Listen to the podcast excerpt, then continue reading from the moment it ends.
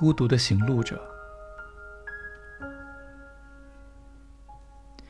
生命原来并没有特定的形象，也没有固定的居所，更没有他们所说的非遵循不可的规则的。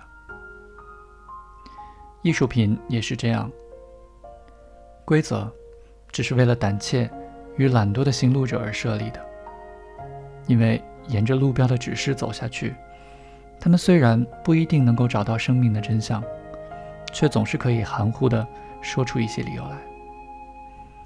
那些理由，那些像纲目一样的理由，使人容易聚合成群，容易产生一种自满的安全感。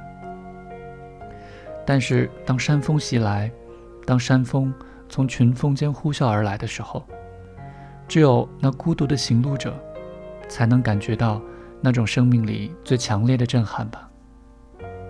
在面对着生命的真相时，他一生的寂寞。想必在刹那间，都能获得补偿。再长再远的跋涉，也是值得的。